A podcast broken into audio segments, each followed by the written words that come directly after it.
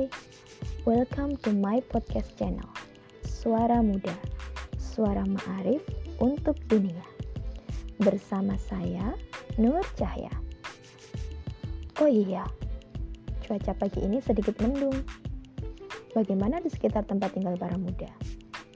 Jangan lupa siapkan payung agar bisa menjaga para muda dari hujan karena hujan tidak selalu baik bukan? Hujan rindu contohnya. Yang lagi merindu, semoga lekas bertemu dengan sang cinta ya, agar tidak menuai kecewa. Ngomong-ngomong tentang hujan, para muda pernah merasakan gak sih? Saat cuaca panas, tapi tiba-tiba hujan turun dengan lebatnya. Kenapa bisa demikian? Penasaran? Simak episode ini sampai habis ya.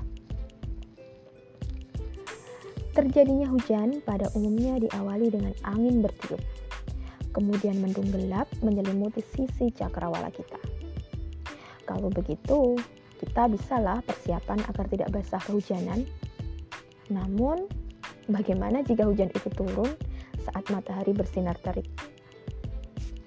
Orang tua dulu bilang, kalau hujan saat cuaca panas disebut hujan teket. Sama tidak sih dengan para muda? Apakah sampai saat ini masih begitu juga?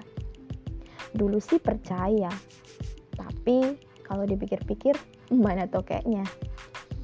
Nah, para muda, bagi generasi milenial yang haus akan ilmu pengetahuan, tentunya tidak percaya begitu saja dong. Yuk kita cari tahu prosesnya.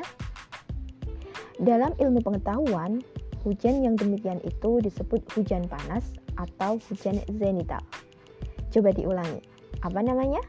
Hujan zenital. Iya, betul. Hujan panas atau hujan genital.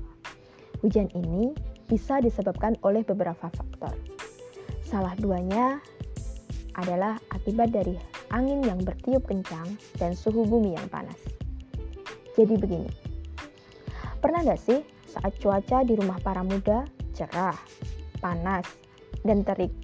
Namun, tiba-tiba angin bertiup dan langit sebelah timur tiba-tiba mendung sangat gelap. Dan sesaat kemudian turunlah hujan di sekitar rumah para muda padahal cuacanya cerah. Jangan lupa buru-buru angkat jemurannya ya. Penyebab kedua adalah akibat suhu bumi yang sangat panas. Kok bisa panas justru bisa bikin hujan? Oke, saat sinar matahari bersinar terik, suhu bumi akan meningkat, sehingga udara menjadi panas. Panas inilah yang menyebabkan air di daratan semakin cepat menguap. Dengan dibantu oleh angin, menyebabkan uap air tersebut terdorong naik, kemudian terbentuklah awan yang akan menjadikannya hujan.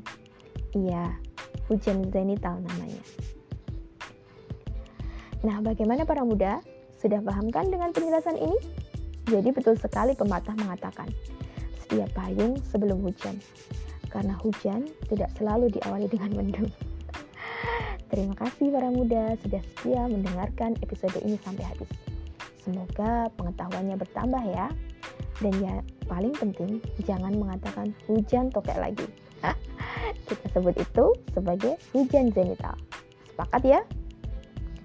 Oke, demikian episode Do You Know About rindu karena hujan sering identik dengan rindu. Iya, rindu para muda tentunya. Nantikan podcast Suara Muda episode berikutnya ya, yang tentunya akan menambah informasi dan pengetahuan yang unik dan menarik. Tetap semangat, salam istimewa.